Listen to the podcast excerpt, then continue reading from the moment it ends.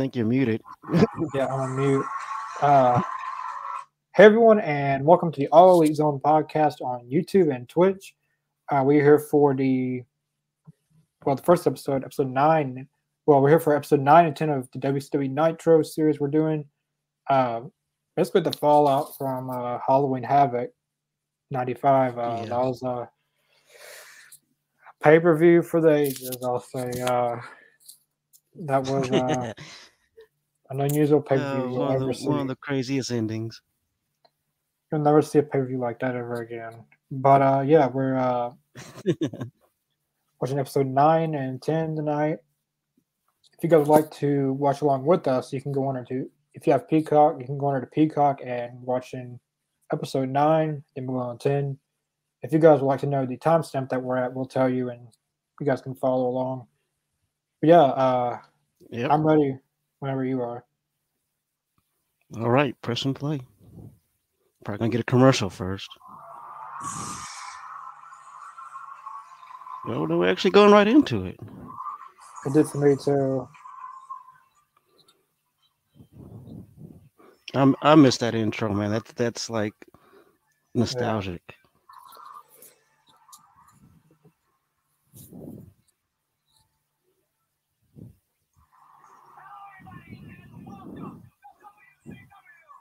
Dayton, Ohio. I like how like every city they go to, like the setup's different each week. Yeah. AEW does it sometimes. Yeah, I've noticed that. I don't know if that happened every now and then with them. Yeah, like WWE knows if, if they change it, it's gonna be the same setup every week if they change it. Yeah, and if they do have to change it, it's usually because of the venue, the way the venue is is shaped and the way it looks. Yeah, that's why I like uh, AEW because it's good to give the show a different look every once in a while. Yeah. like WWE used to do, used to do it a lot in the Attitude Era, especially in the Ruthless Aggression era. Like they would have the custom stages, like for uh, like Armageddon, like they would have fire coming out from the from the like from the like entrance ramp. Yeah, I remember that. I remember it looked cool when Kane came out. That I remember that. Yeah, but now we got floors that just have graphics. Yeah, like LED, the LED floors. Yeah, that don't. It's cool and all, but it don't do any. It don't do anything for me. That's understandable. I want to see the real. Well, I, I guess during the pandemic, that's what you had. But well, like I don't know Mhm. because uh, in the well, at first they were in the performance in the Thunder, a Thunderdome. They were able to do a lot of cool pyro and stuff. Yeah, when they when they actually fi- finally started bringing it back. I got a lot of empty seats from like when they're showing the commentary table up to the tell. They got a lot of empty seats.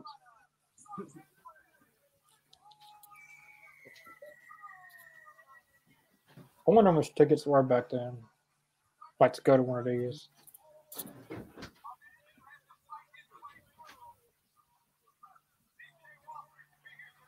VK Wall Street. VK Wall Street's uh that's the uh, like RRS, isn't it? Yeah, it's IRS. Bray Wyatt's dad. This is Cobra, I believe, coming out. Yeah, I remember they. they I mean, Sergeant Craig, uh, Cripple, uh, Craig Pitbull, Pitbull Pittman. He could have been like he could have been like huge if they pushed him the right way. I think because I mean the dude he, he wasn't bad in the ring. I just think that he was just lost in the shuffle of different wrestlers that they had at the time. But he was one of those that was really good. Eddie Guerrero, yeah. Eddie Guerrero's gonna win this. Oh yeah,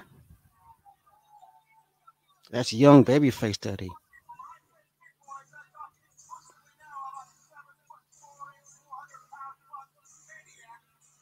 And see, this is like, like, whenever he was in the WCW, I mean, he was legit like the probably one of the best they they had. And then I don't think he really got the proper respect as far as his talent until he went to WWE. Yeah.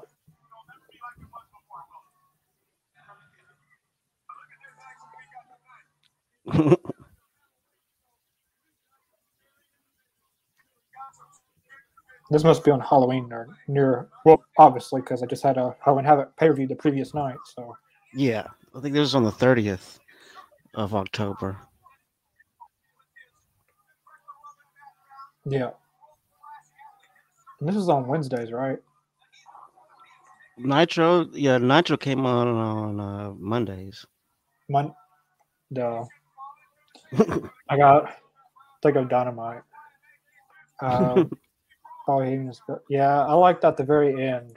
Uh, he said, he said, uh, like Hulk Hogan and Randy Savage get beat up in the same night. It could happen to two better people.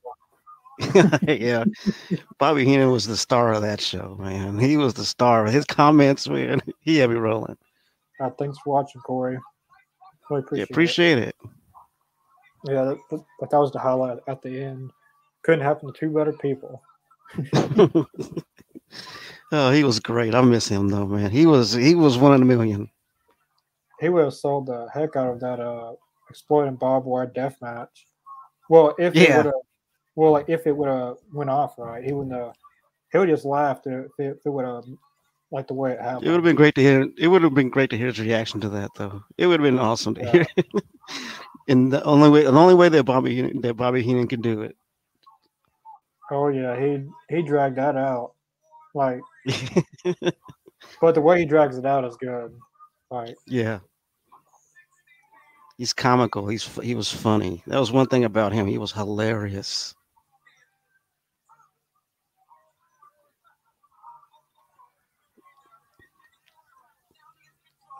And you see Pittman sell that that uh, European uppercut bounced off the ropes. That was pretty cool. Yeah, I was watching some of these botches yesterday, and this one independent guy, he, all right, the guy was going to do a cutter. He didn't even get it. Then the dude still sold it. Like he had already, like you remember when a Randy Orton did it to someone and he didn't, he completely missed yeah. it.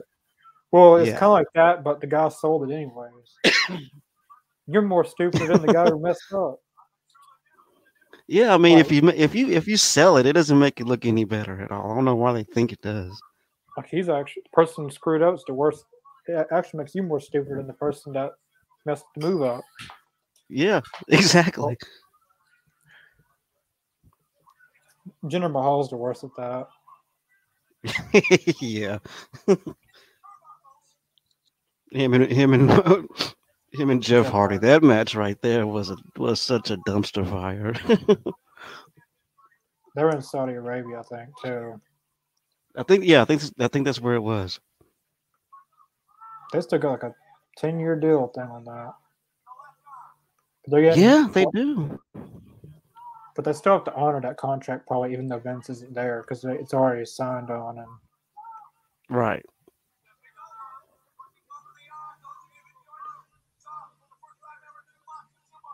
I will say, uh, Pittman can actually wrestle. He's doing a lot yeah. of technical wrestling. You see, I was thinking about him is that he was actually good. He, I don't think he got, you know, the, the push he deserved because of like his his place on the card. Oh yeah, does a good suplex. Or, yeah, I'm pretty sure guys like Hogan, well, especially Hogan, demanded all TV time. Like probably, yeah, even, probably before he even signed, like that was an agreement in his contract, probably. I mean, he had so much. He had he had a sweetheart deal. He was like he had a real sweetheart deal when he signed with WCW. you see, you see the way Pittman sold that. he just hopped off his feet and landed on his belly.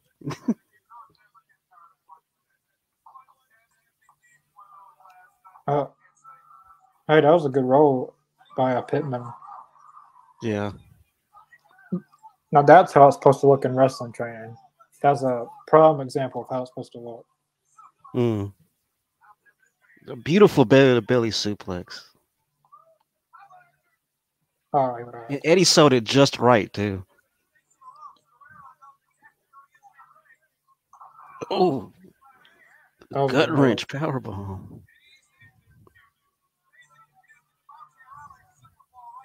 Days of confusion. Hmm. By Oh, Rolo. Eddie got the leg. Yeah. wow. He hit that leg. That was it. Hey, that was a good match, though. That was a very good first match. That was really good.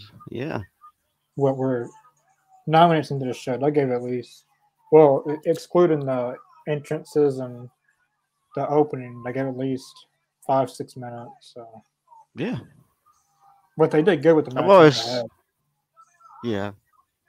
I always thought that Pittman, Craig Pittman, was one of the most underrated wrestlers they had back then. He was so underrated. You know, like that role that they just showed of Pittman. That's a prime example of like in wrestling school how to do a how to roll. Mm-hmm. He, he did it perfectly. Everything was well paced in that match. Yeah, that was really good. I wonder if, uh, well, I don't know if he is or not, but Pittman's still alive. I don't know. I wonder whatever happened to him, though. I mean, I used to be a huge fan of his when I was a kid. Yeah, I got commercial. The next About a show is that I'm uh, never going to watch. Big Bubba Rogers and um, Shark. I think that's what they showed. oh, I'll I'll always call them Earth, Earthquake. Like some names, it just they just stick with me. yeah. Like Because every time I look at him, I think Earthquake myself. So you're not alone. But see, Haku, uh, he just stuck. Like if Randy Orton came to AEW, had to change his name. I'm not gonna call him something else. Like to me, all of my life, he's been Randy Orton. That's not gonna. There's no way anyone could change his name and Right. accept Unless you use one of his, unless you use one of his gimmick names like Viper or, you know, something like that. yeah. But I don't see him ever going. I don't see him ever leaving. He'll he'll he'll retire there. I believe that too, because he seems to he seems to like be a staple within within the WWE as far as their talent over the years. He's always been there. He's got nothing to prove in AEW. Like there's not. I mean, maybe him and Kenny Omega or him and CM Punk, Hmm. but he has really nothing to prove in AEW. He has nothing to I mean he's pretty much done it all. he's really has nothing to prove in wrestling altogether, but he's still in great Hmm. shape and he's still he hasn't lost a step. Well, of course he's injured. Nah. Yeah, he's still injured. Uh, He's been out for a while now.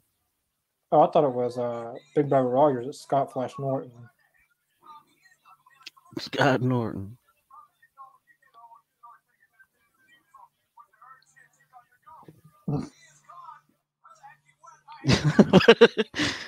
Bobby the Brain. the commentary, I mean, the commentary was always on point because Bobby always had you laughing. You got a Hulkamaniac in the front row. yeah, I see that.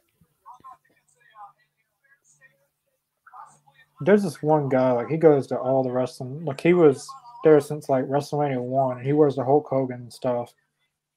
And every time he mm-hmm. goes to a wrestling event, he wears the same thing. I think I've seen the same person dozens it of just- times, probably. And then there's this one other guy. He wears like a cap and some glasses. The same outfit everywhere he go. If he go every time he goes to wrestling event, he wears the same outfit. Same guy at the WWE shows. The guy in the front row with the green shirt. Same. yeah. It's like in the East ODCW days, they had the straw hat guy. Guy with the straw hat yeah. always sit in the front row. But if they have like ECW reunion things, he's there wearing that thing. Yeah. There- There's no one in AEW that, that does that yet. Like it's all different fans each week. Yeah, I mean, I'm I'm pretty sure it's gonna happen eventually. They're gonna have Oh, that yeah. one fan that wears funny stuff that always that's always gonna be in the front. Hey, if I had money to do that, I would do that. Like every week, go to every show. Hell yeah, I, I would love to do that. I don't see how someone like the guy in the green shirt affords that. Like nowadays, a front row seat where he spends like three thousand dollars a seat, Yeah. or maybe Then, more then the that. traveling and stuff. Yeah, because you're going different state to state. He's got to be Yeah. flying, or if he's driving, he's paying even more to gas. Jeez. Or imagine the picks imagine the imagine how much he's paying on gas driving all around the country. I mean, that's got to be He must- thousands of dollars. and how does he have time to work between this? He must have a rich family. exactly. it's got to be. It has to be. I mean, who else would have that disposable income? He wouldn't have any time to work because go to Raw on Monday, Tuesday. Well, I guess if you just do Raw and SmackDown, I guess you could fit in one or two days at work. I don't see how you keep that job though. Must be a hell of a job. Yeah, pay it for two days. Right? He's got a it probably has a rich family or something. Probably that's what I'm thinking. I mean, it's got to be. some- It's, you gotta have. You gotta have a lot of money to do that. I mean, you can't just, you know, jump in your car and say, "I'm gonna go." I mean, you have to have that disposable income. Look at Bobby, you know, he's talking to Sonny Onoo. I remember Oh man. This is when uh, what's his name comes in. Oh, I forget. It's another Japanese guy that comes into the company. Uh, uh, Ultimo Dragon. Yeah. But Sonny Onoo's going to turn on, or someone's going to turn on someone in that, I think.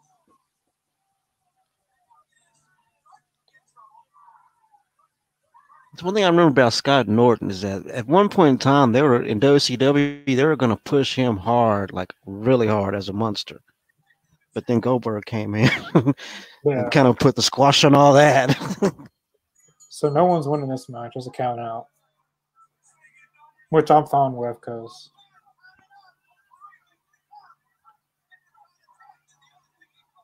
a count out. Shark is real sloppy. Oh, looks like that sign over. Ooh. It sounded like a gong in the Forbidden Temple. Mongo with the comedy. oh my god, that was hilarious. Hardest still ring. Hardest still ringing the bell. It's no one's out there now. Right.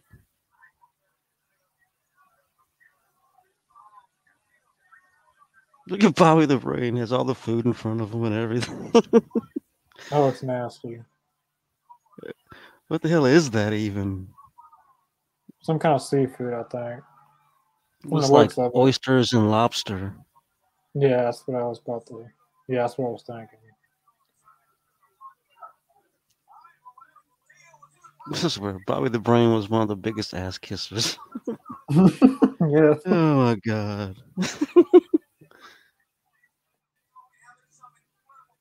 Tony Schiavone.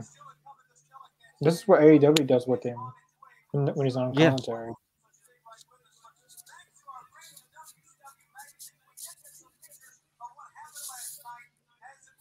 I don't just show a highlight video instead of pictures. Yeah, no, I, I remember back then they didn't show highlights. They usually did pictures, and WWE WWE did that too back in the day.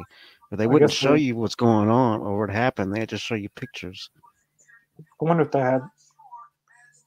Well, I guess to get people to buy. Oh, yeah, yeah. Like in case you didn't see the pay per view. That's what I was. Yeah, I was just about to say that too. because like you didn't, you couldn't go on there and buy it to get on pay per view, or at least I don't think. Mhm. So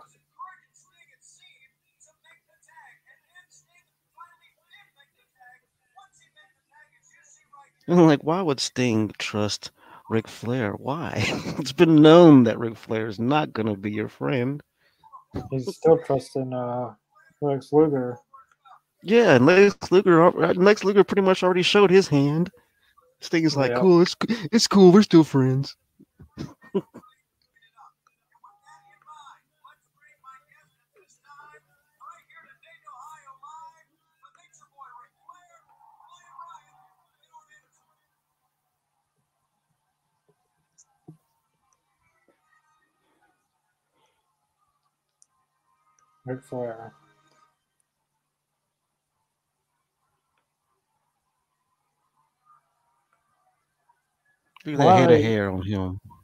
Th- They're using the sign, like the hand gesture for, but there's only three of them out there.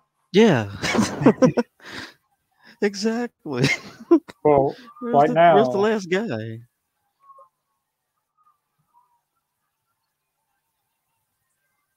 he took the Hulk Hogan hand, hand thing from a fan.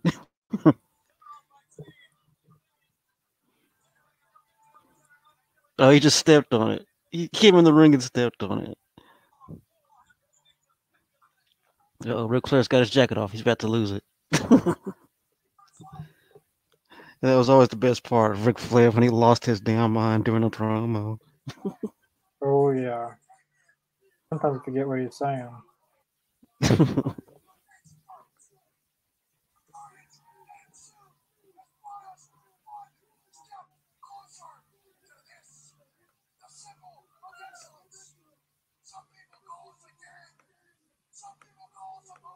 A gang. Uh,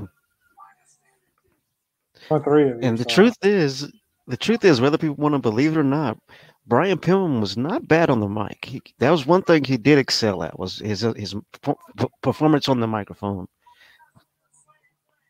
Yeah, that's one thing that uh, Brian Pillman Jr. could work on, I think. yeah, But he's not really given any time to even practice that. So exactly. He's not really even given TV time mostly to do it. he's only on it. Well, both of them's really on dark, and that's it. But I believe on dark they could put some pretty decent matches on there. But Yeah. they choose use these indie guys, I just say. Hmm. And then, like the reason I used them before was because like the pandemic and all that, and then there was no independent Yeah. shows or anything, so they tried to use them then. But now you've got uh, over hundred people signed. Seventy-five percent of them probably not getting used. So Hmm. put on some decent matches on Dark, like Varsity Blondes versus Private Party, Yeah, Nick, Com- Nick Comoroto versus Brian Cage. Right. I mean, it's it's just amazing to have all this great talent sitting back there, and then and then a lot of them aren't even doing anything. Yeah. People, I know a lot of people, a lot of people doesn't like Leva Bates, but I've always enjoyed her in NXT as Blue Pants. Mm. But she's the librarian now, but she doesn't. I think she has some behind the scenes roles as well in AEW besides a wrestler. Hmm.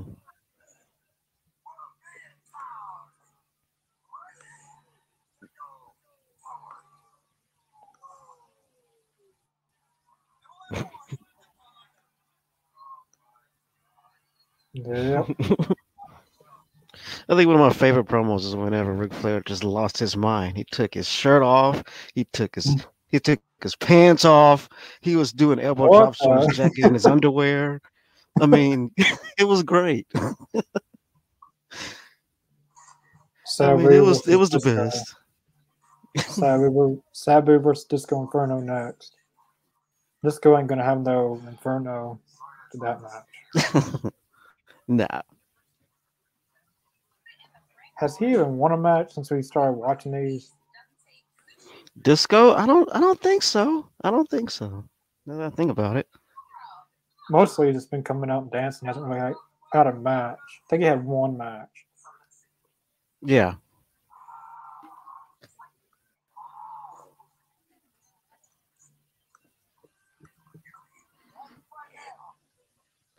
And then they're showing commercials of shows that I'm probably never gonna watch. Yeah, like if it wasn't for WWE or stuff like that, I wouldn't even have Peacock.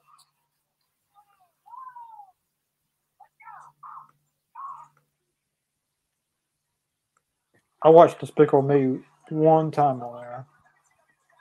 Hmm. Kristen Ball versus Alex Ray. Yeah, I bet that was a good match. Yeah, Ultimate Warrior, Ultimate Warrior ripoff. the Renegade. the Blue Bloods. I remember that. When Bobby Eaton turned heel and and he, he started acting like he was a blue blood and pretty much did everything that Re- Regal did, like a mirror image of him. Like everything he did, he would do. Yeah, it's kind of like the Miz and Damien Sandow in a way. Yeah, yeah, exactly, just like that. Yep. That's what uh, Dalton Castle's guys do a little bit. That's hilarious. oh, well, speaking of, well, not Dalton Castle, but Ring of Honor, uh, AEW is supposed to be getting third show. Like, hmm. it's been said that they're going to be getting a uh, like reality series, like a documentary style. Really? Series, like uh, basically like showing behind the scenes look of like big defining moments in AEW. Probably like when CM Punk won the world title. Kenny yeah. Omega's probably a whole entire episode on Kenny Omega's journey to coming back. Hmm. Like it's a lot of. I'd love to see that. But this new show is not a reality show; it's a wrestling show. But they hmm. trademarked they trademarked all elite women, but they also got Ring of Honor as an option. So I'm yeah. curious to see which hmm. it's either going to be the all elite women or uh, a Ring of Honor show. I, I would put the Ring of Honor show. Hmm. I wouldn't mind watching an all elite women show. That'd be cool. Yeah. I mean, they have a they have a huge, huge roster of talent right now as far as women. I would love to see more of them showcased in their own show. That'd be great. The only thing that's hurting the women's division right now is like injuries, mm-hmm. and like the AQ that signed her. Now she's retired.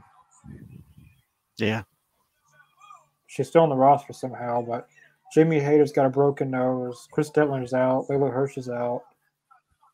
Uh, Man, Allie's out. Riho and Yuka Sakazaki is wherever.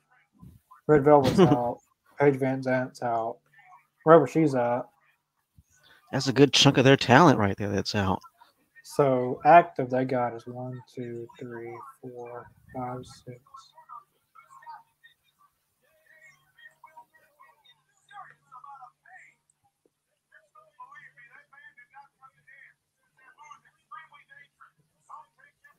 18 women.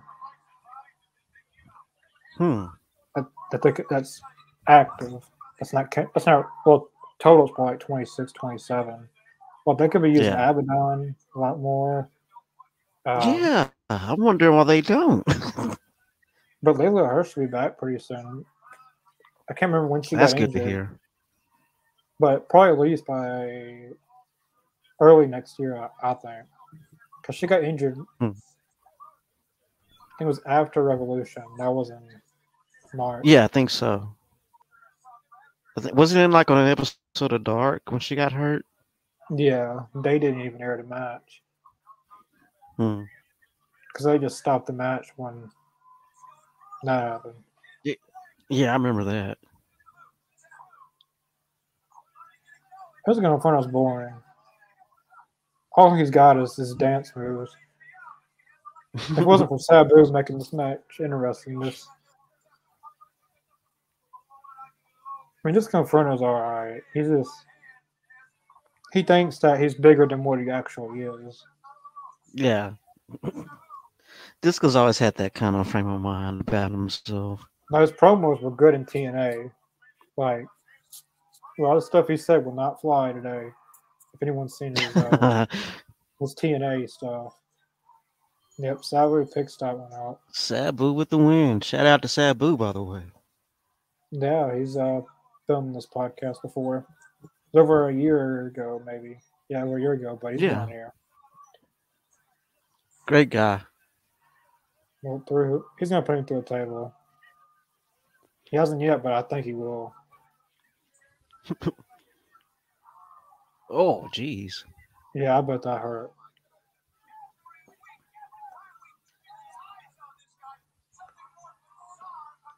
It looked like a, it looked like it was a botch, but I'm not sure. It looked like either either Disco countered it and power bombed him, or they just fell.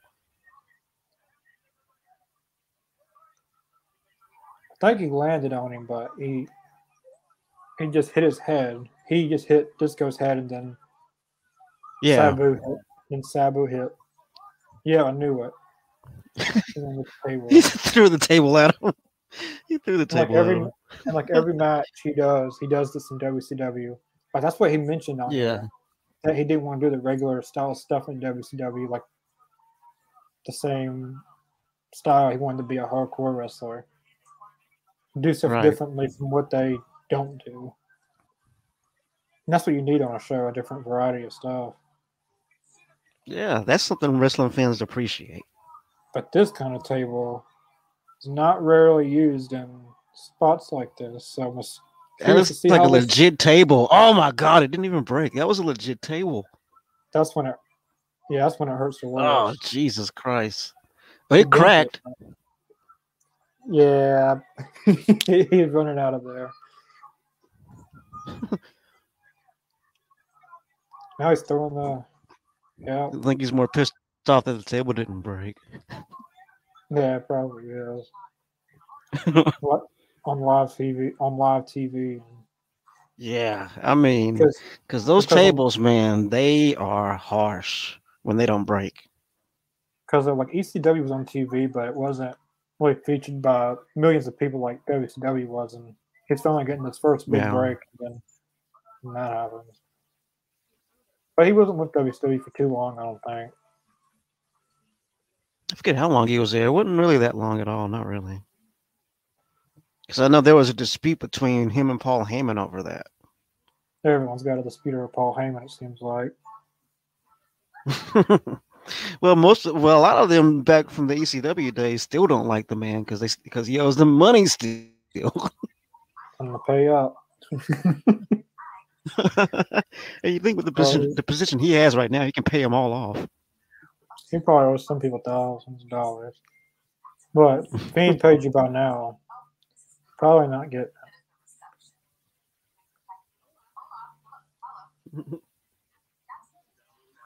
Yeah, that's I know that's one complaint that every other ECW alumni had was that you know it wasn't if it wasn't that they didn't like creative, they didn't like that he that they weren't getting paid when whenever Paul Heyman say that said that they were going to get paid.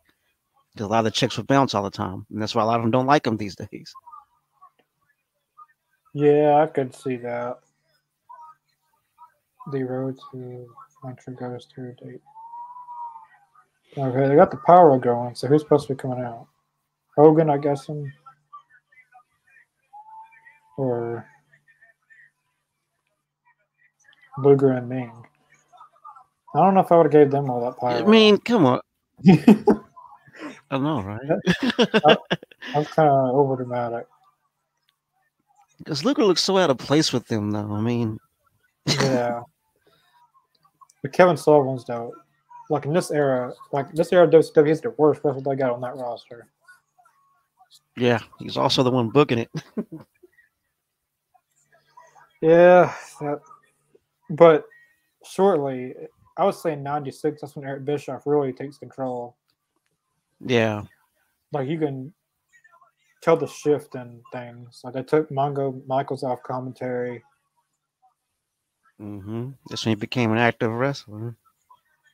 Yeah, American Males.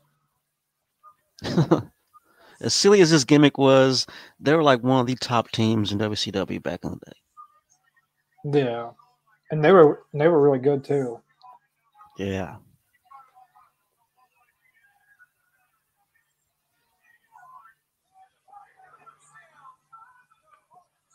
I mean, the gimmick doesn't age well, really. if you look at it now, it's kind of silly. But back then, I mean, at the time, they were like, like I said, they were like one of the top teams next to Harlem Heat.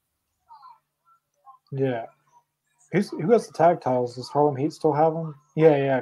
Because Yeah, because uh, what's his name? Colonel Parker costed them. At uh, Yeah. what was it? Um, War Games. yeah, it was War Games. That was the last review before, uh, before Halloween Havoc. Yeah.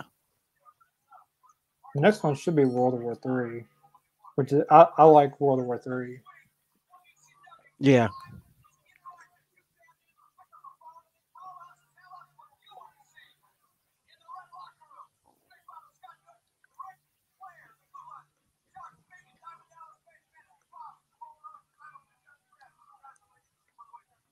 And see if you if you watch when Lex Luger gets in when he gets hit, the way he sells it is always hilarious because he always has sound effects whenever he gets hit. Watch, you'll notice like when he gets hit, he'll be like, "Oh, oh." it was the funniest thing about him selling. I swear, every time he would wrestle, we would, I, me and my brothers would laugh my, our asses off at Lex in his selling, just the way he would sell stuff. Yeah, I think he's a little bit overrated in a way. Like, I think his WWE run was a little bit better. Yeah. Like when I think he, he, should, he should at least be a champion there. Yeah, he beat Yokozuna, and everyone's going wild. Beat, he won the title. He just won by count out. Right, I remember that. Everybody, they went out and carried him around and everything, like he won the like he won the belt. Yeah, he, but I I think his run right in that era was better than his WCW era. Yeah, the Lex Express stuff. Yeah, because when uh, Hogan left, they made Lex Luger the biggest name there, and now there's WCW you got Hogan, yeah. you got Hogan, Randy Savage, and Lex Luger all fighting for TV time. So yeah. one of them is going to get less TV time. But they are using Lex Luger. So, uh, you know, a lot of people don't know this, but Lex Luger, but Lex Luger held the uh, the U.S. title for the longest reign. He has that record. Yeah. I think uh, Corey, I think AF Tenille Dashwood. Yeah, her contract expired with Impact, and she's no longer with Impact Wrestling.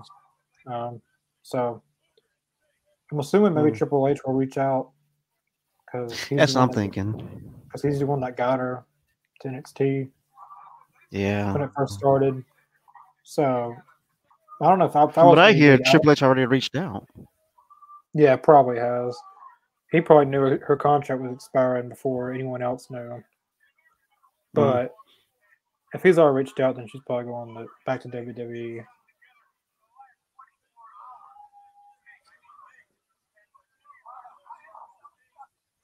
AEW should sign uh, Rachel Ellering. Her father was uh, Paul Ellering. She was oh, in a, I didn't think about that. Yeah, that would be a good signing. She was in the NXT for a little bit, then she went to Impact. But she's very, very underrated.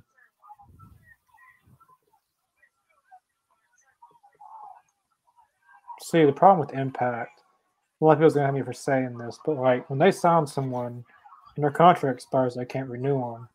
So like they'll yeah. sign uh if they sign Enzo Amore, they'll sign for like a six month deal. When his contract expires, I can't renew him. Hmm. Except for someone like Moose or Josh Alexander. That yeah, those are the ones that those are the ones that only stay.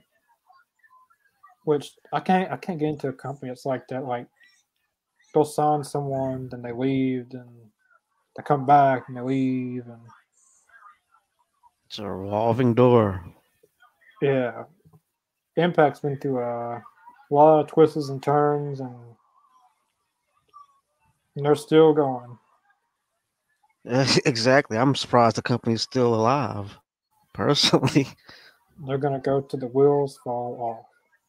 They're gonna but they're still a good wrestling show. If they would just keep the people they have, don't like big cast, thirty more seasons. Like they should have kept him. Like he's a hmm. big draw for them. And yeah, whatever reason, they can't resign him. I don't even know what he's doing now. He's, got, he's probably still working somewhere. He's got to be working circuits or something.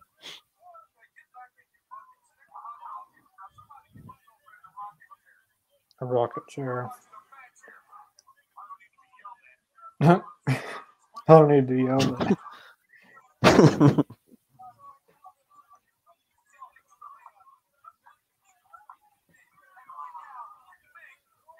oh, that was a nice backbreaker. I thought he was going to put him up for a tombstone for a second.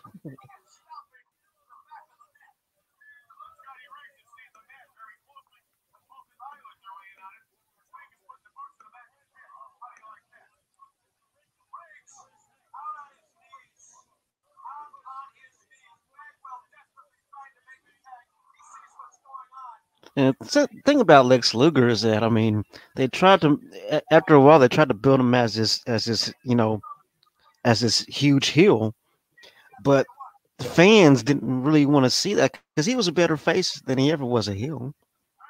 Yeah.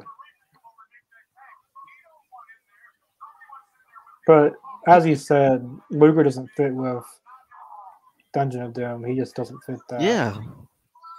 It just looks out of place.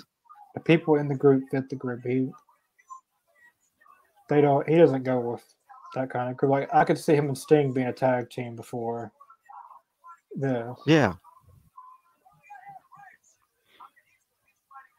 I think the only thing that Lex Luger has in common with the dungeon is that he's not a fan of Hogan.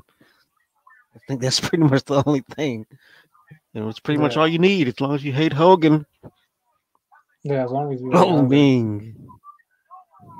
Jeez.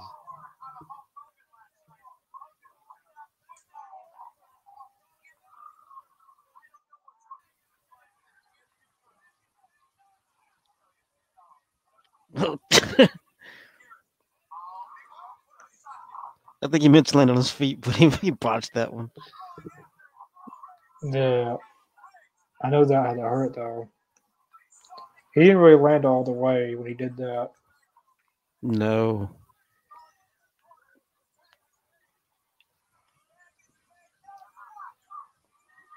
Ooh.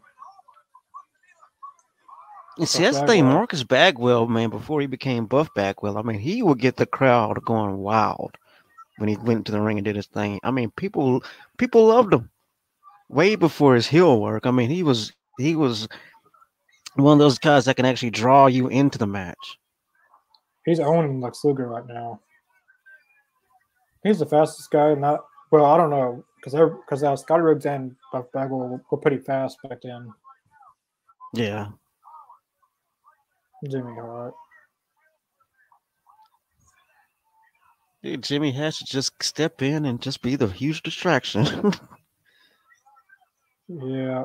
That was a lazy super kick. He barely touched him. and, you ba- and, you barely hit him. I would do not pin him. So yeah, do your finisher because that was not a believable finish. yeah, he's gonna make him tap out. People may not know that the torture rack actually uh, does hurt. I've been putting the torture rack. It is not pleasant. Oh really? It is not pleasant. It is. It is a legit move that does hurt.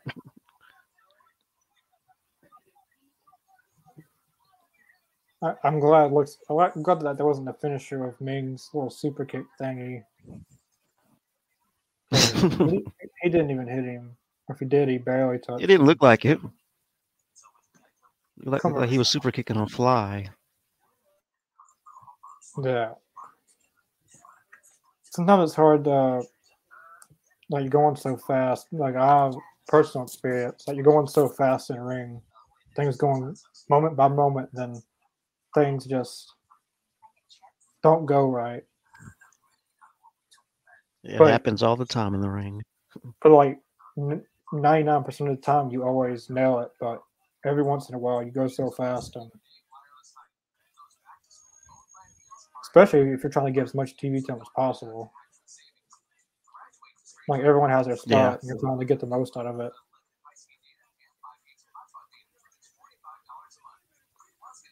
I gotta, I gotta admit, the dog does look pretty cute in that outfit. Though that dog looks adorable. You got a commercial? I'm a sucker for for a dog, and no, right now I'm, I'm back to the show. I'm just looking at Mongo's dog. I'm a sucker for chihuahuas that dress up.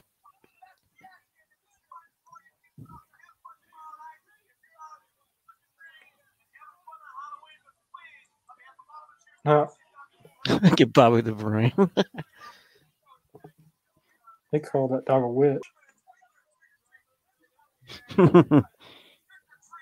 and he has wings too. I just noticed the dog has has wings too.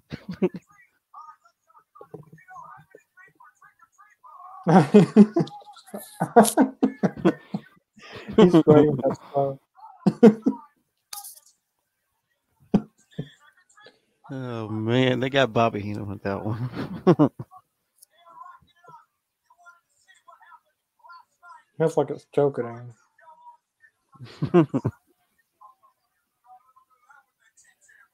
him. Yeah, here's the dramatic ending to Halloween Havoc. Hopefully they show it, like the like when like when the Yeti came out. Then they, yeah, that was a silly. As soon as it came out, they that was it. and they hugged. Then they hugged Hulk Hogan to death.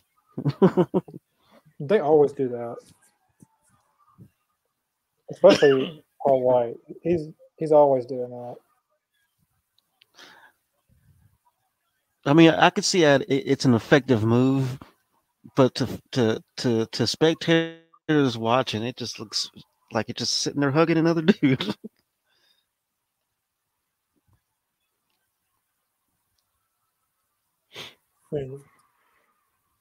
Jimmy Hart turned on him.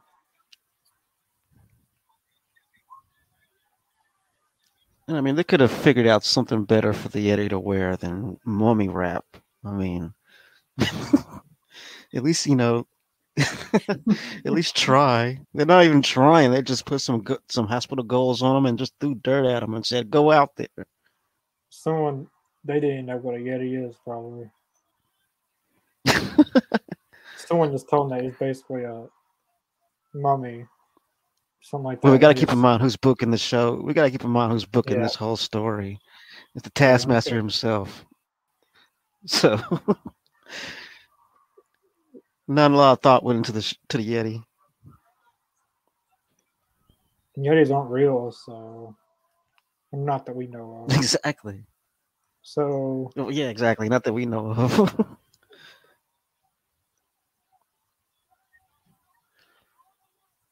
and then the Lex Luger heel turn. I mean, it makes sense, but that's like a really silly point to pull the trigger on it because he was he was already doing that little heelish slant to his character, and it just for for him to align himself with Dungeon of Doom made no sense.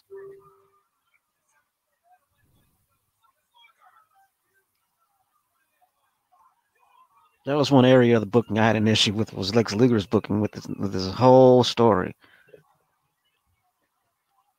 So I guess the final act of this episode is going to be whatever they're going to do at the end of this.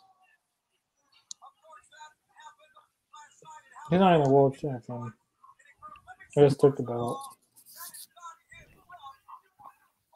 But Jimmy Hart is sweating like sweating like he just ran three, four miles.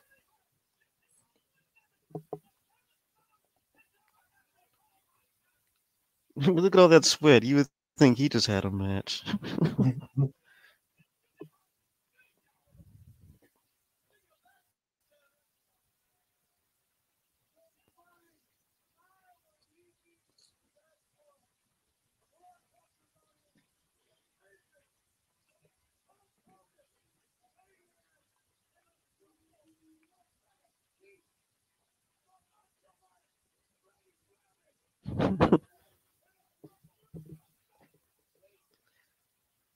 I mean, looking back, the Dungeon of Doom, that whole angle was was he was it was big, but it was silly. It was like came out yeah. of the mind of, of Kevin Sullivan. It was very silly. It was very New Japan. It reminded me of New Japan storylines back in the day. How how how they would do their stuff.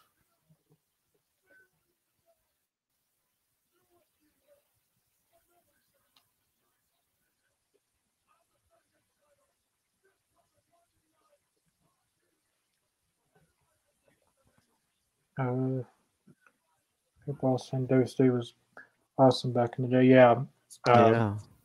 A lot of these were really, really good. I haven't watched them towards the end, but I know just by seeing David yeah, Arquette. Towards the end, Vince, it was horrible. Like just by knowing that David Arquette and Vince Russo was world champion just says it all right there. That yeah. it pretty much went downhill.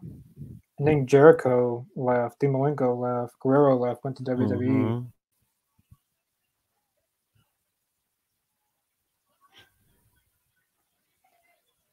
Yeah, because I mean, at one point in time, people were watching WCW more than WWF. I mean, there was a time when that was going down.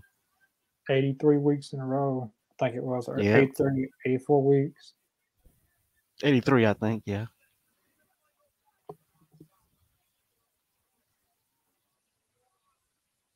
All right, going on to episode 10. See if we get right into it. Or just go give me a commercial. Yeah, that's commercial. I knew it.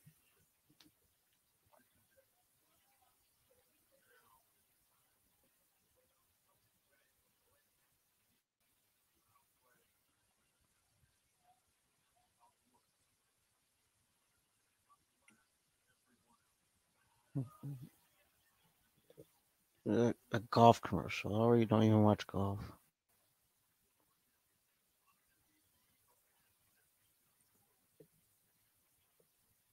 Golf are the, one of the boring sports to ever play.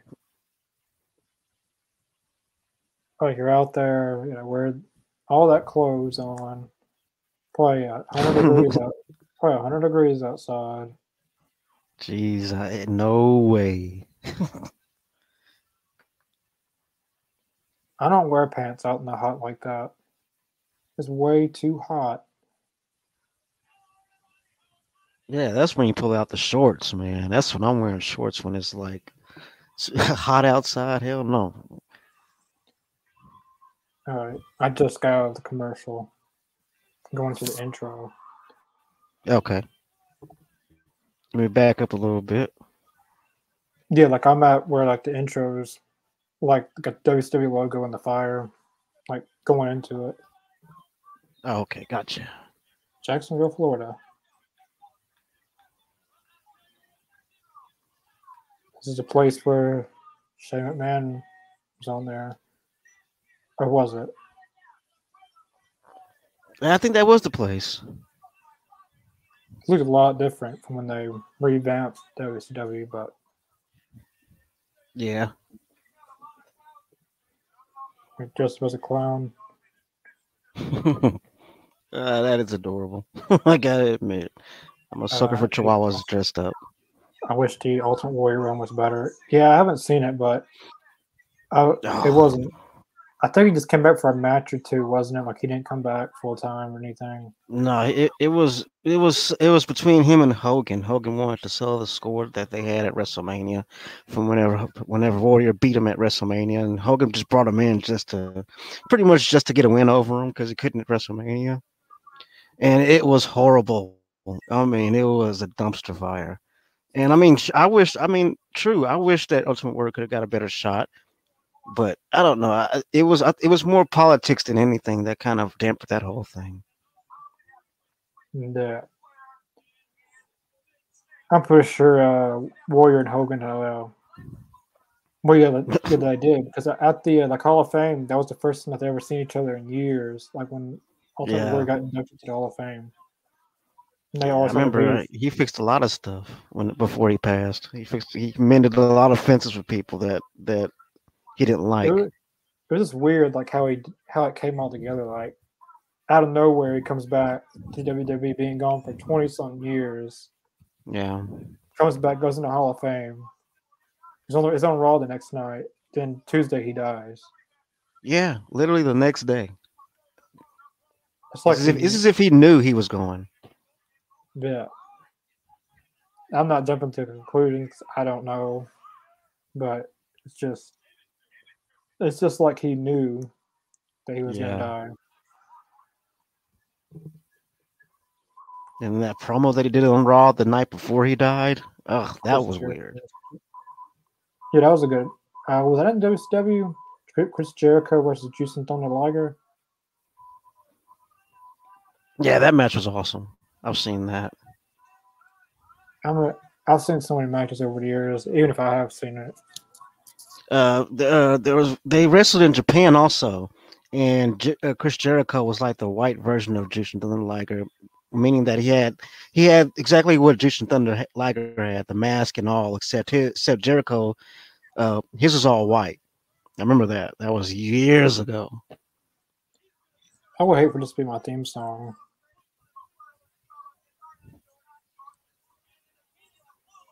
Just coming up with.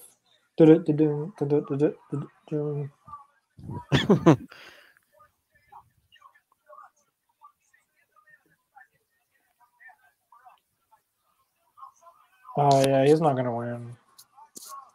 no, no way.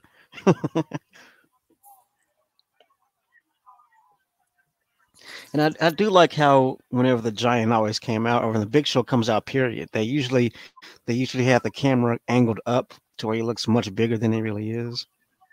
Yeah.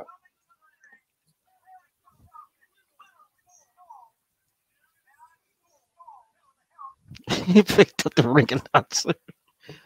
Uh, he looks like a child in his hands. David Penzer. He looks like a child when he picked them up.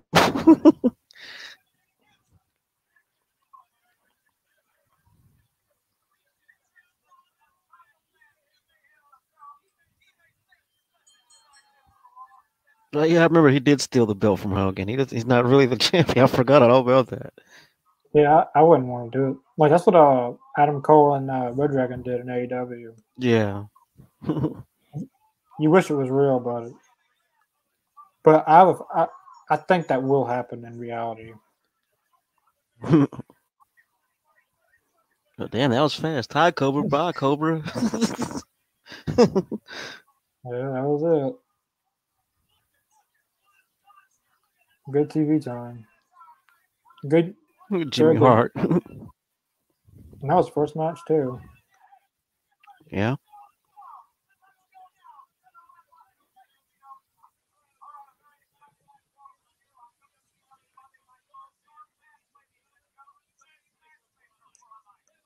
That's what AEW. Is literally it. The I don't get why they have all these different people around each other. and Ric Flair just, just talking shit. heard a Look at Ric Flair. He's just shooting a promo. that William. Is that William Regal in the back? Oh my god, that's hilarious. See William Regal reading a book in the back. Is that a book he has? I could have swore that was a book I thought he had. Mr. JL, Nasty Boys, Hacksaw, Sting. Yeah, you can tell this was a recording of VHS. Yeah. Or it could have been on air. Because yeah, hacksaw. you're swinging that thing around. I don't even see how you could process this with everything going on. wow. Right? That was funny though. So they had heels hanging out with heels and faces hanging out with faces. Mitch matched and everything. They were just hanging out. and then Ric Flair just sitting there shooting a promo, doesn't know what's going on. He just talking, he's just shooting a promo. Yeah.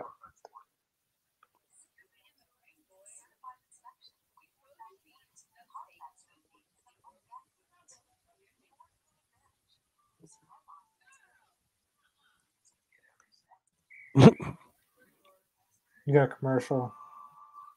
yep. I mean, yeah, I'm on I got like 20 something seconds left in mine.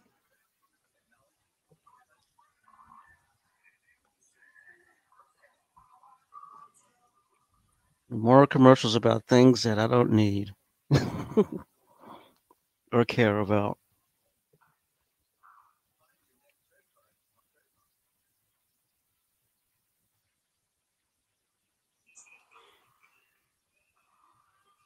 Yeah, that's it.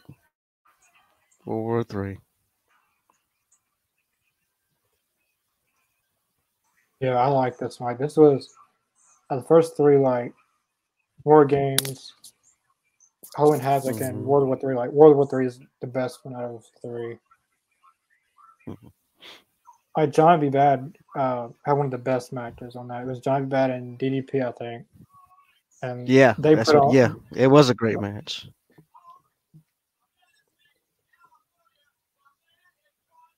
But I don't know. Uh, the Colin Habit was good.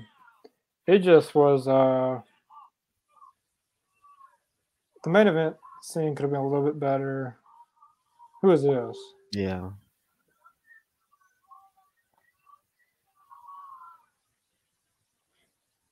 Hulk Hogan, of course. Not surprised. Who the hell is he chilling out with? Some drunk guy looks like. Yeah, they just found some dude hanging out. on the, So the We're gonna go shoot over there, brother.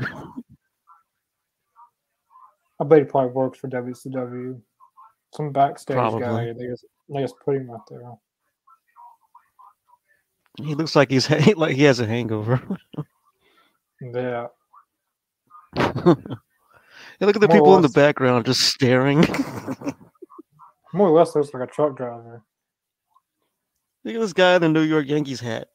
Just hat, just stare like he has a problem with what he's watching. like, who are you guys? What are you guys doing here again? The guy in the shades really next to him. Right, you know, all, these, all these people are like, "Who are you people? Like who? right. Like who are you?" Like they like they don't know who Hulk Hogan is. Either one of them are. the cool hand Luke in the back with the lime green hat and sunglasses.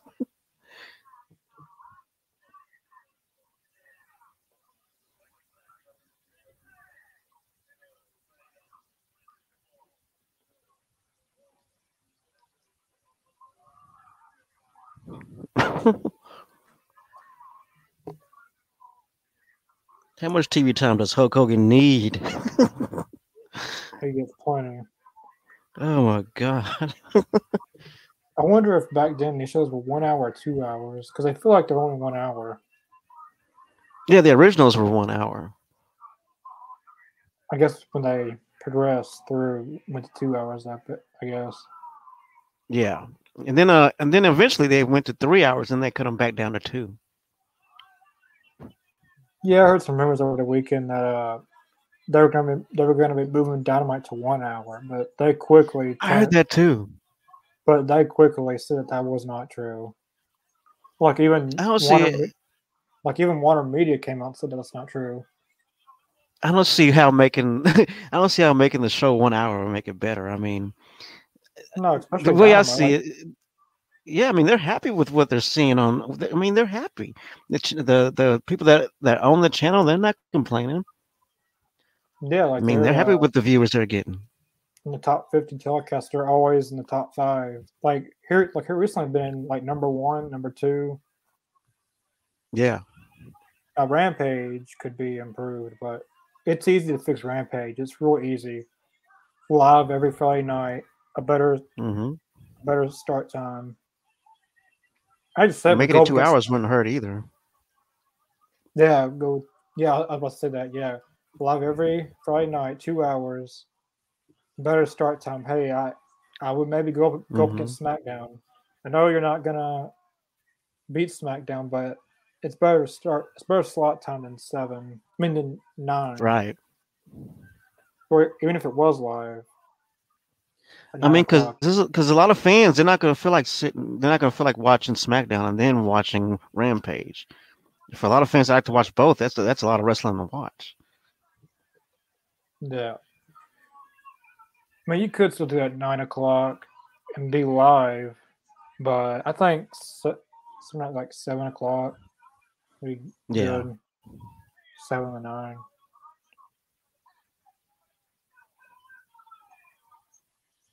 Or do eight to ten to eight o'clock. So it'd be already past an hour from SmackDown. Like now we're already into their show. Right. Uh, yeah. That, yeah. I see what you mean. Yeah. because SmackDown's seven to nine. So if Rampage started at eight, SmackDown's already over in an hour. Like they've already had an hour of TV. Yeah. Then, then like normally after the first hour, a lot of people tune out. Um, not all, not everybody, but the- like hour by hour, a lot of people tune Yeah. out during the second hour. I would run a, I'd probably run a Rampage commercial during a during a SmackDown time slot. I I just bought some. I don't know why AEW doesn't do that. Like on all these channels. Well, I, I I know they used to when Dynamite was first very first episode, but like Yeah. all over the uh all over every TV channel put Dynamite commercials or Rampage commercials or something. It'd be funny if they did it on USA or Fox when all WWE's going. That'd be hilarious. I would love to see that. But I honestly don't think that they even care. Like Triple H doesn't care. I mean, really, I mean, the fans are the the the, the you know hardcore fans aren't going going going anywhere no matter what you do. You know, Yeah. I mean, it's been proven they can you can turn the product crappy as hell. People are still gonna people are still gonna be into it. See, if WWE when this was in charge, if they if the ratings would the ratings if the ratings would have went sky rocket down, then they would have listened. Hmm. That match was dull. Very dull. So far, And he won with the coup de grace from Brett's rope. he's gonna wash his face paint off. Oh, this is this is messed up. I remember this. And not long after this, the Renegade had left the company. I mean, he wrestled for a while without the face paint and stuff, but then once he left the company, like nobody like dropped to the face of the earth, and then not then like I hear like not too much longer after that, he had killed himself. Oh wow.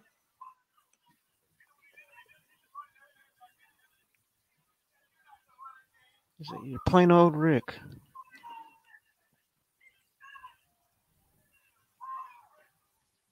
I mean, Jimmy Hart kind of did him pretty dirty right there. That was been- that was messed up.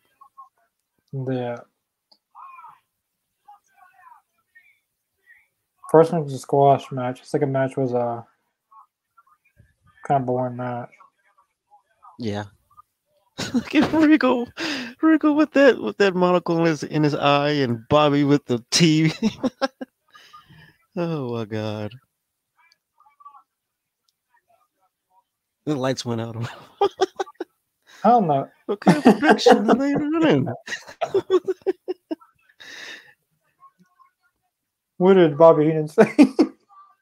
now I got the lights I told you on. he's cutting a promo. He doesn't care what you, he doesn't care what you're hawking. He's gonna shoot his promo.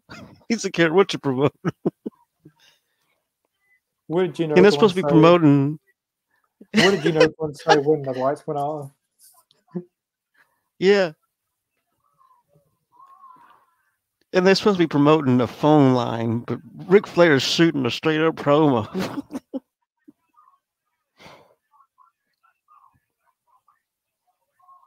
Well, no, this match should be should be best of the night.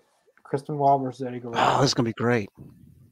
Yeah, This will probably be match of the night. Well, match no of this episode and commercial.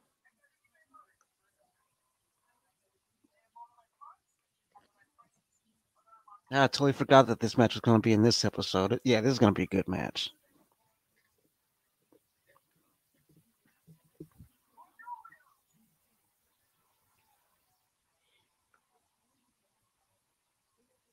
Because Eddie, Eddie and Chris Benoit, oh, they've they've always had that brilliant chemistry in the ring.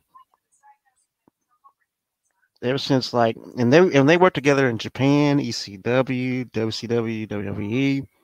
I mean, their career, they basically, they basically, you know, had their careers together. Like they basically grew, like if you want to say, like kind of grew up in the business together, as far as like from from training up to like where they ended up. I mean, they're they were pretty much together, like friends. Yeah.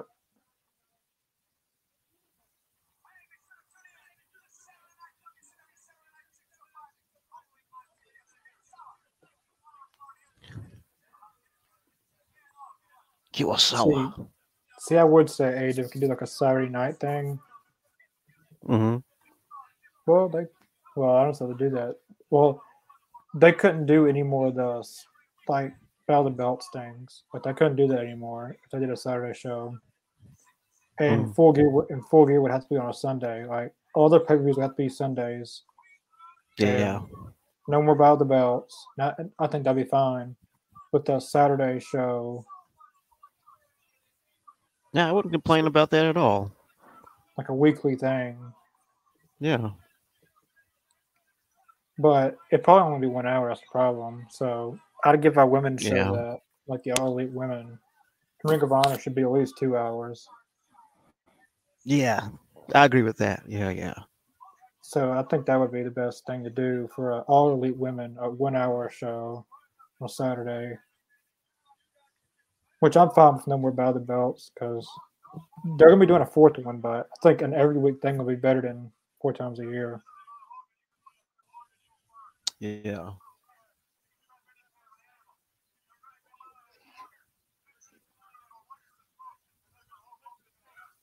I don't know. We'll see. Like we're in uh, August, near the falls, and contract negotiations are fixing to begin very, very soon. So I'm, I'm actually, and I'm actually excited to see what's going to happen. Really, it's really, really crucial that AEW gets good ratings right now. So Yeah. the return of MJF, Adam Cole, Kyle O'Reilly, Big Show. He's got like a lot of these people are gonna have to really step up. Like that's why I feel like Kenny Omega's back because uh, even though he's not 100, percent they need him more than ever right now.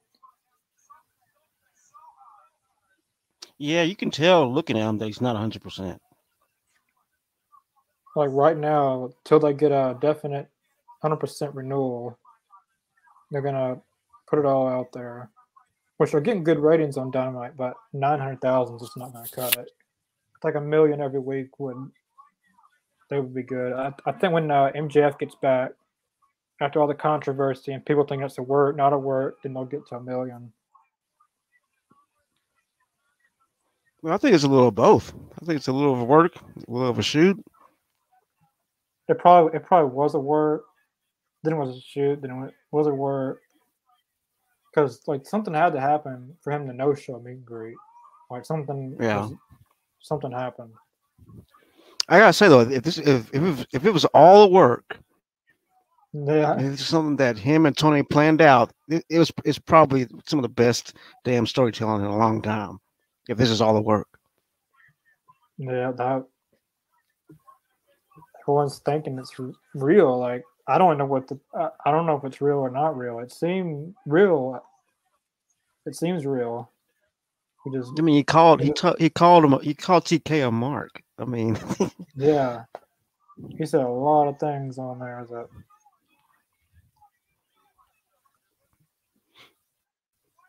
but I mean, if if, this is all the work, if it was all a big creation, you know, that you know that that that Tony Khan and and and Maxwell both came up with this brilliant plan.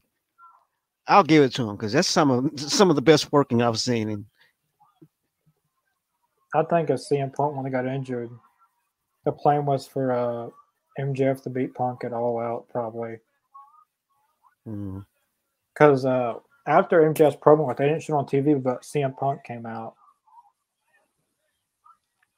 hmm, But when CM Punk that's got right, he injured, just- did.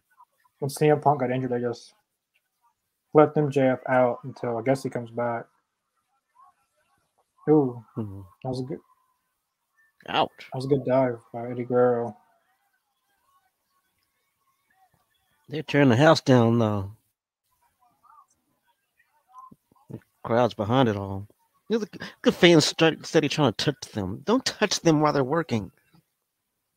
That that's my pet peeve. Whenever whenever wrestlers are in the crowds or out or, or like in the aisle, and like their fans just trying to break their necks to touch them, that gets on my nerves.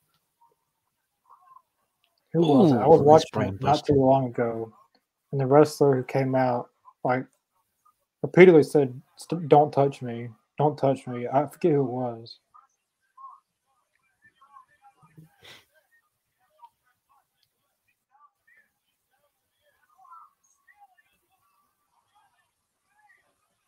Oh damn, that was a nice superplex. They've always brought the best out of each other, no matter what. In every match they've ever been in together, they bring the best out of each other. Yeah. Of all their matches from every promotion, they've always brought the best out of each other. Yeah. Oh, look at that snap power bomb. Nobody does that anymore. Nobody does that anymore. He's one of very few people that can actually pull off a snap power bomb. Nobody else is doing that. I've never, I haven't seen anybody else try it.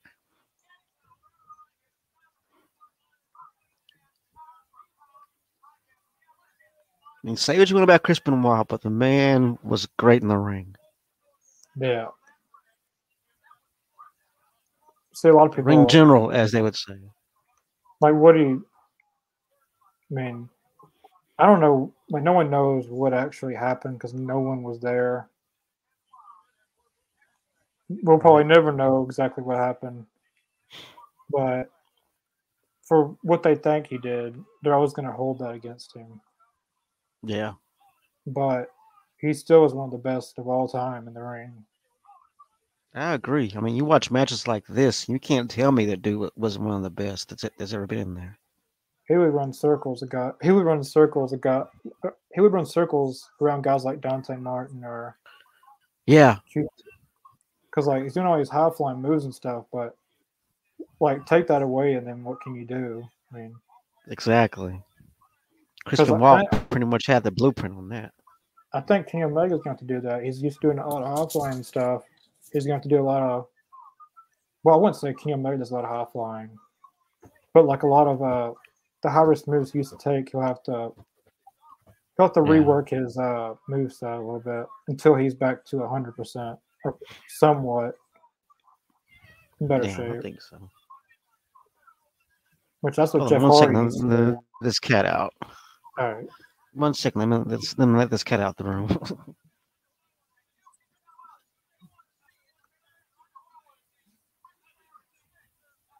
So I'm guessing this voting thing they're doing, whoever wins, whoever wins this thing, people are voting on, then they'll, uh, so the main event will be that they're pushing so hard with this hotline.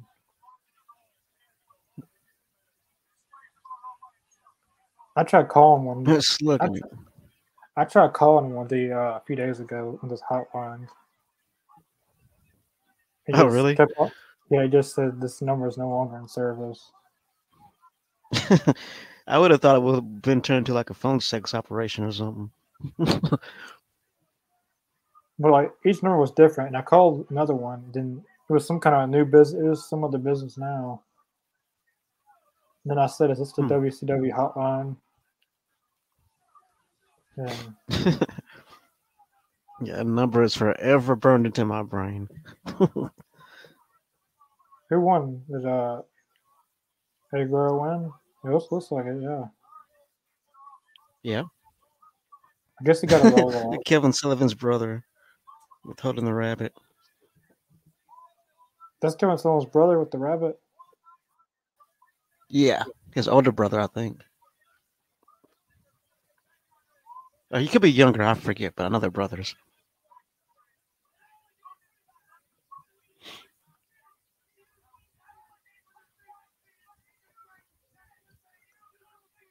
And now Sting's shooting a promo when they're promoting a, phone line.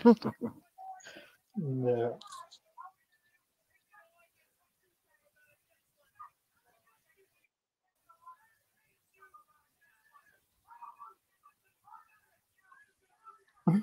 He hates you. I hate you. You just tell him he was going to leave him for dead. I'll leave you for dead. Oh my gosh. He's not playing it. It was a hotline, like kind of hype that up, and they're cutting promos like crazy.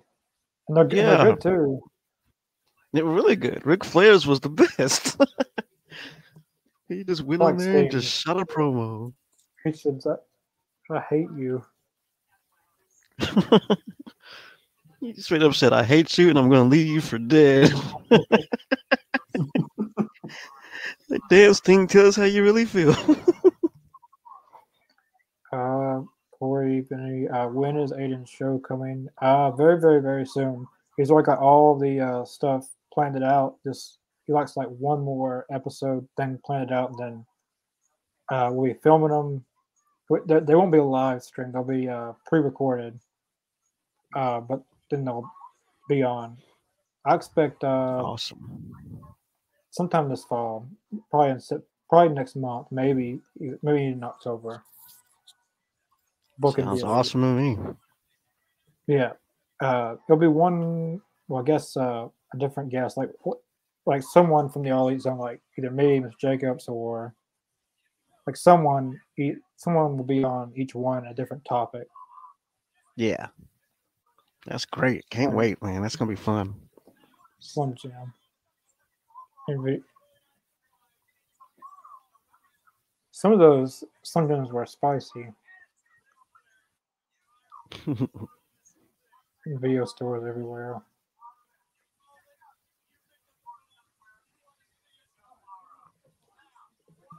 Did you ever go to a Jack in the Box? Have you ever been to one? Yeah, like a restaurant. Yeah, yeah. I didn't know it was a thing. I was just uh, Mark Hamill, who plays, uh, you know, in the Star Wars. He, I think this little video thing that he did the doing the drive-through thing. Apparently, he worked oh, there. Oh yeah.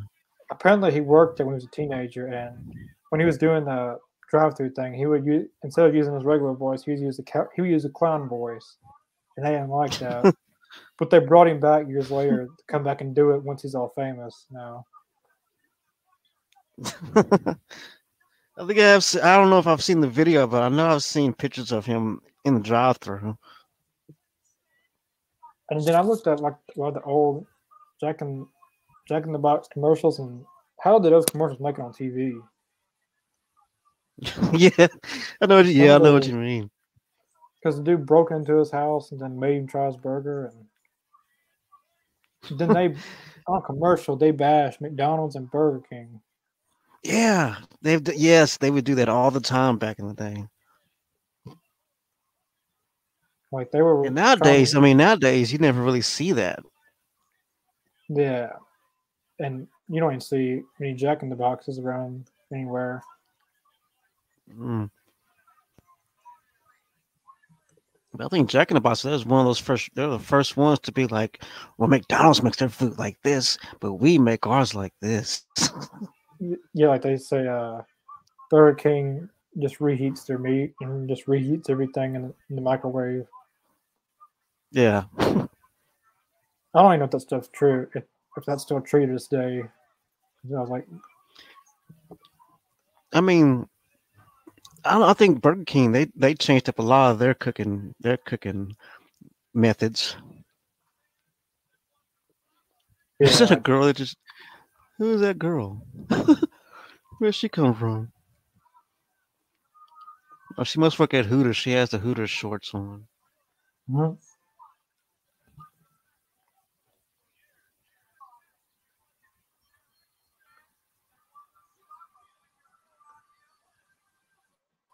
She's probably at least in her 80s, 70s, 80s now.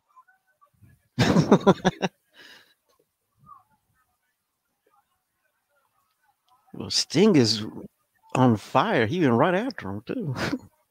no, this is the thumbnail for this video Sting and Ric yep. Flair. So hopefully this. Uh, man, that robbery, man. hopefully this pans out because I remember I did Wardlow and. Uh, was it? No, it was CM Punk and Shawn Spears, and I thought the match was gonna be a really good match, and then CM Punk just does his finisher, and that's it. And I'm, I remember that. that uh, did the whole thumbnail for nothing. I remember that. I jawed him now. Like he just his finisher, and that was it. Oh, I hope to see. I hope to see them give Shawn Spears some kind of push soon because he's so underrated, yeah. man. He might come back when MJF comes back, but yeah, it makes MJF sense if he would. forever. I think he was doing good even before he had MJF with the mm. chairman. He had the green yeah. eye contact. Said Tully Blanchard.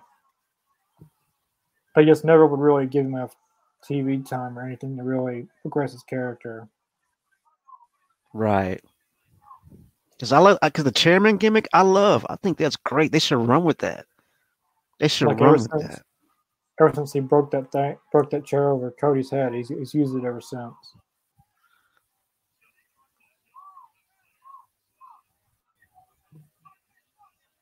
WCW declares war.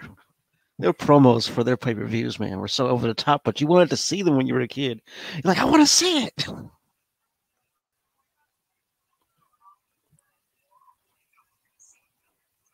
Sunday. Sunday, Sunday, Sunday.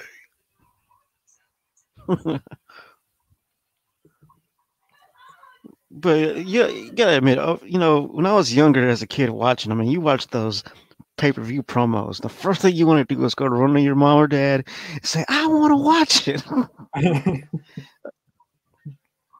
I know I did that.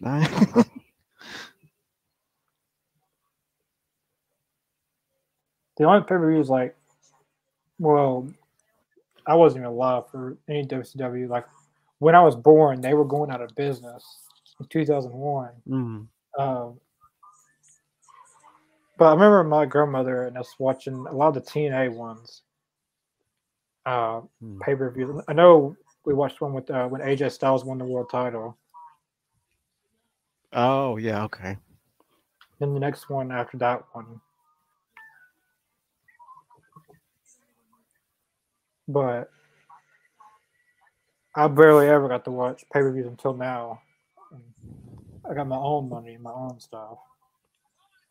All right. It was just every once in a while thing. Special I'd wait. occasion. Yeah, like WrestleMania or Yeah. I only got to watch. Well, most of the time I see the results on Raw or SmackDown, then get the DVD when it comes out. Hmm. I mean, because uh, growing up, I mean, really the only the only pay per views that were really worth anything was like the Royal Rumble and uh, WrestleMania, of course. Survivor Series was huge back then. Yeah. The last good Survivor Series was 2016, uh, Raw versus SmackDown. Yeah.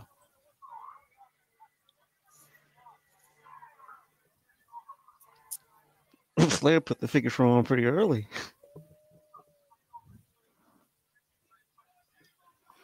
he got the ropes. Uh, what time spot are you? Time slot are you at? Still- Uh, let me see. Hold on, I'm gonna grab my controller.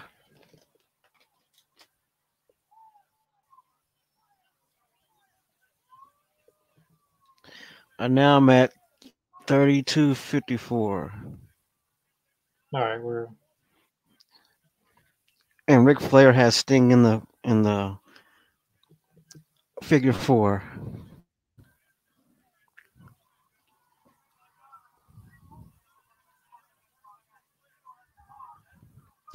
Give Bobby the brain.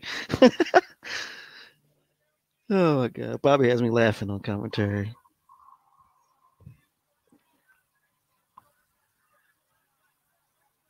I love Sting. Like he didn't. This is vintage Sting right here. like in these big moments, he like he's good during big moments of like how do I put it? Like Yeah. just, just like reactions, like Fans lose their minds, man, when it comes to Sting.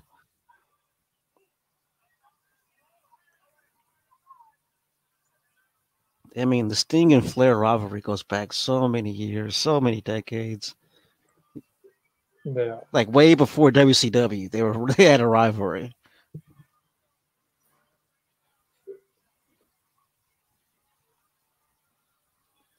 And they kind of brought the rivalry to WCW. yeah.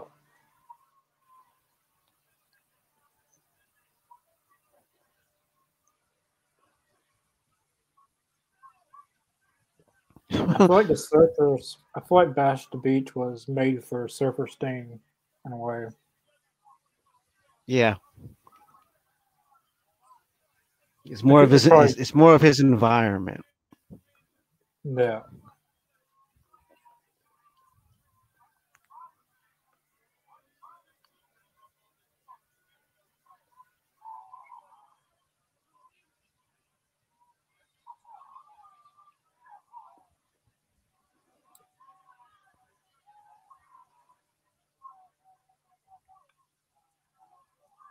They are really pacing this this match.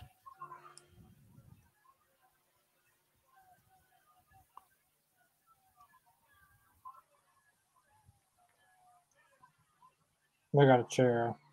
No, he's running with that.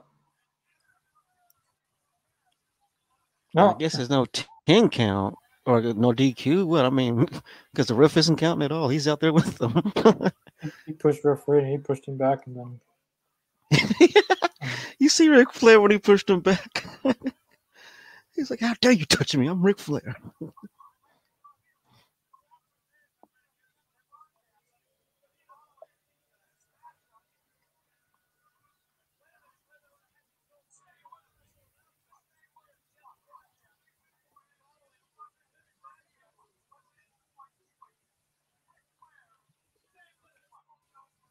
Uh, special announcement after the broadcast, after the match, I guess.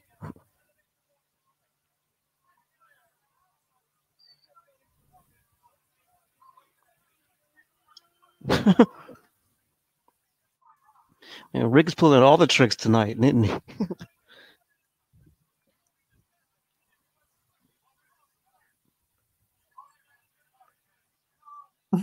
Hogan is retired.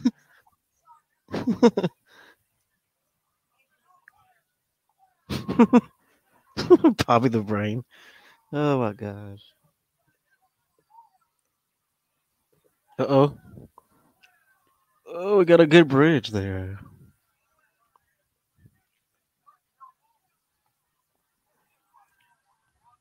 There was Pillman and Arn Anderson. They haven't been seen in this episode.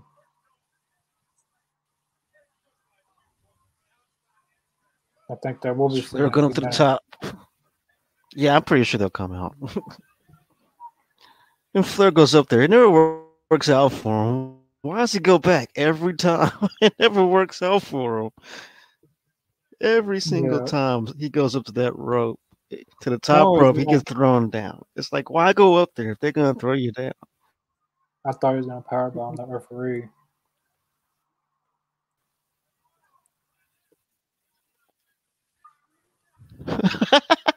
he just carried the referee's manhandle in this match, man. They are manhandling that ref in this match. Same referee every week. Like he's the one that gets a lot of the heat. Yeah, of course, I didn't see Ric Flair hit him with that foreign object. and the stinger kicks out still. And that crowd is hot for this match, though, man. They are on the into their seats watching this match.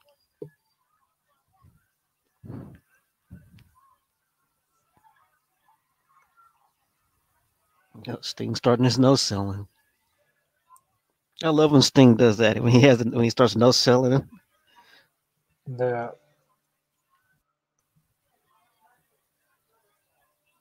Go top.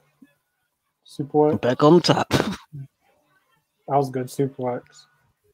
Oh yes, it was.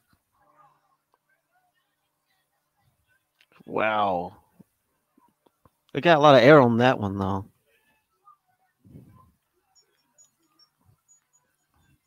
Wow. Sting wins. that didn't take long at all. That didn't take long at all, man. He's not. He was in the. He was in the. he was in there for like two seconds. he's not letting go either. Oh, he's not letting go. Nope. He said he wanted to leave him for dead. So. Oh, he's reeling back on it. he's gonna have it there until he passes out. That reminds me of when Bret Hart did that to uh, Stone Cold and the only person that can get him off was uh, I think it was Owen Hart. Owen Hart came out and said something to him, and he just and the, and the thing is, there were referees, everybody out there, trying to get Bret Hart off of Stone Cold from the from the sharpshooter, but but then you know Owen Hart walks out, he whispers in Bret Hart's ear, and then Bret Hart just lets go and they walk away. You got all those wrestlers out Don't know what the hell Bret. Don't know what. The, oh, go ahead.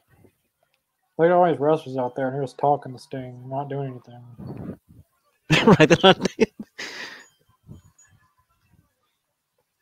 It was just like this how how Bret had Stone Cold and there were referees and officials, and then Owen Hart walks out and just says something. I'm not sure what the hell he said to him, but Bret Hart just drops him and just walks away.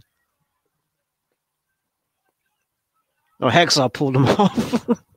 Yeah, Hacksaw's big enough to do it. I think that was the, probably the last match because it's only nine minutes left.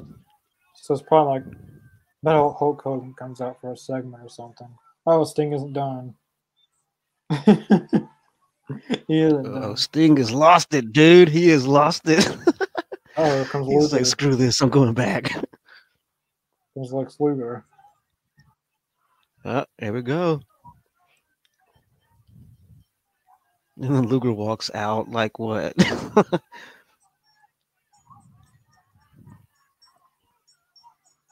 Are they gonna do the same spot that Owen and, and Bret did? They're just talking to him, not even trying to break it off. Or...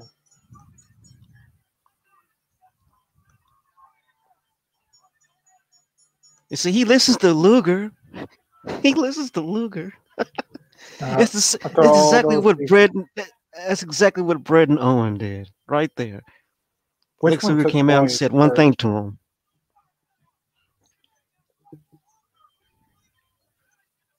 Look at Hacksaw. It's like, what the hell is going on? but yeah, Lex Luger went in there and said one thing to Sting, and Sting just walked out. That's exactly how Bret and Owen were.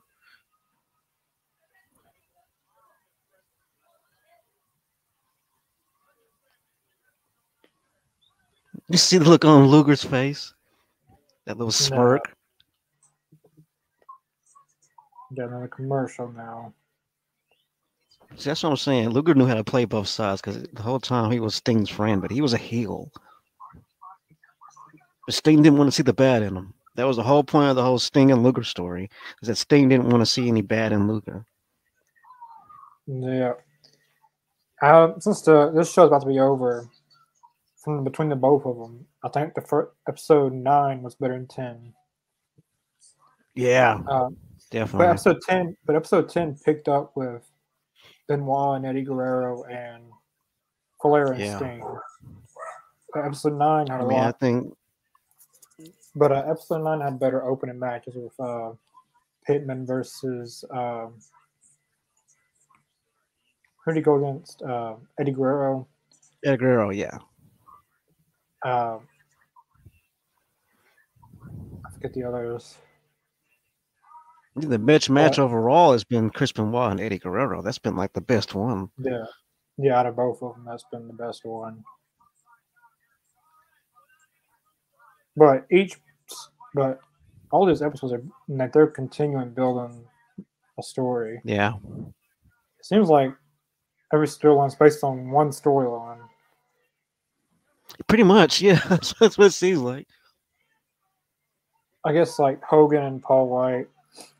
And then besides that one, Flair, Sting, and Luger. yeah.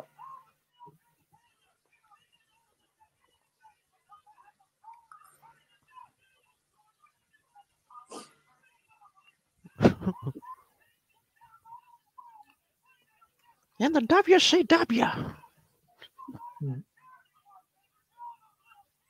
charity work.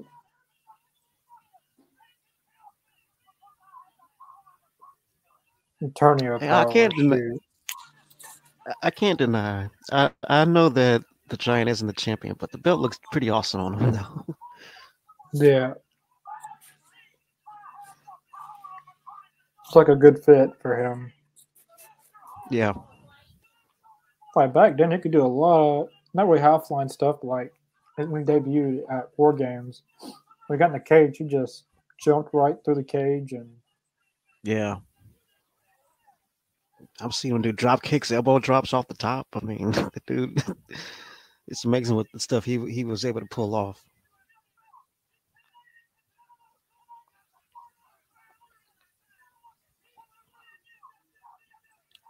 he's not the champion. Oh, looks like they found a way to screw Hogan.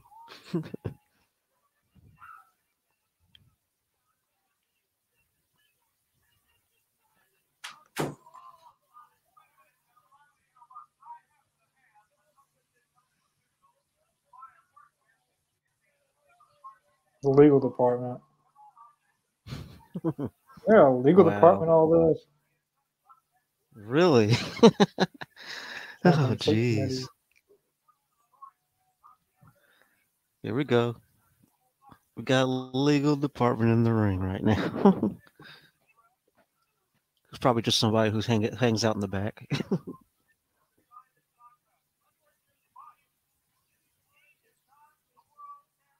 Huh? Jimmy. I swear, Jimmy Hart is so over the top.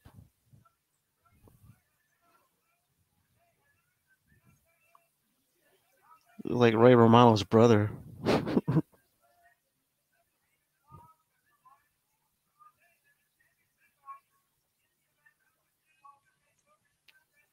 at Jimmy. He had to pull his shades up to read it.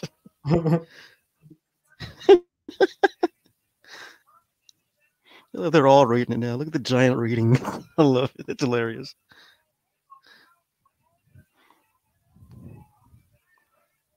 So Hulk Hogan got stripped of it basically, hmm even though he didn't lose. Right. Well, Look at Kevin Sullivan just being so over the top. oh, jeez.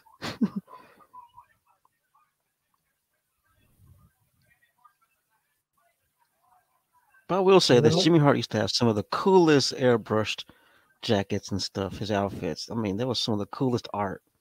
Gene Okerlund, so he's saying, he's saying, let's get this title off of him.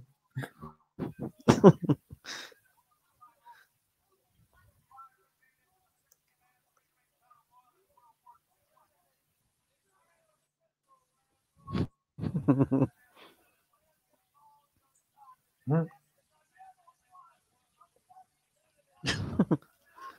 Me and Gene is getting tired of this. Yeah. He's like, "What? What do you want?"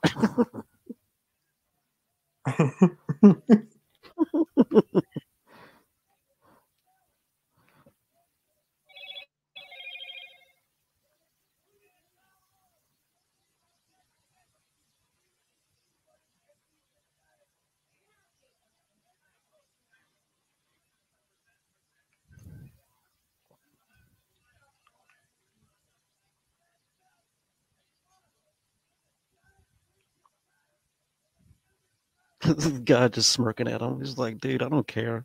I'm just here mm. to deliver a message. He's like, I really don't care. yes, delivering a message.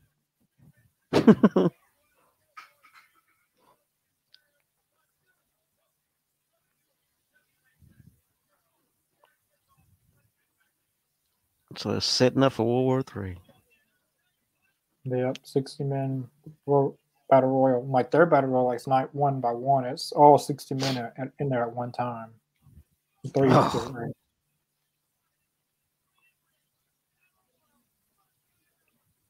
Think of Bobby seems just so frustrated right now. His frustration makes me laugh.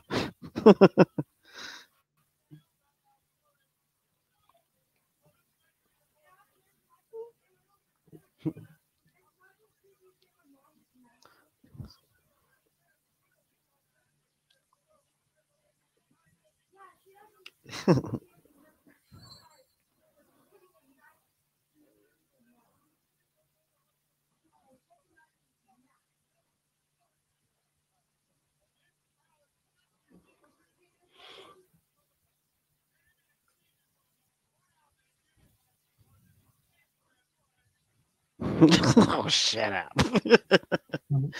oh, Bobby. oh, I Ah, missed that. sure. oh, shut up.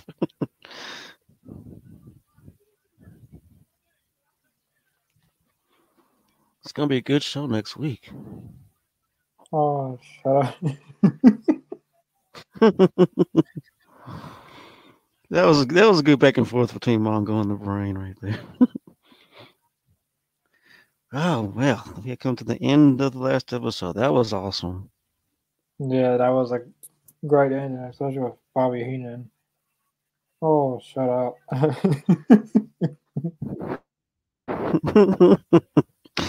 oh man, he was a national treasure, man. I miss that dude.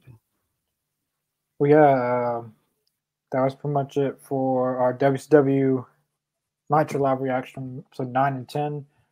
Next week will be episodes 11 and 12 Nitro. Uh, yep. But we will be back Wednesday for Dynamite. Uh, possibly might have the review Thursday, then Rampage Friday. Um, mm, definitely make sure to check out the All Elite Zone social media accounts. The link description below Facebook, Twitter, Twitch, and Spotify. Uh, some more audio is up on Spotify. Um, put uh, at least four or five more on yesterday. So, yeah, we'll see you guys Wednesday for Dynamite. Thanks for tuning in, everyone. Peace.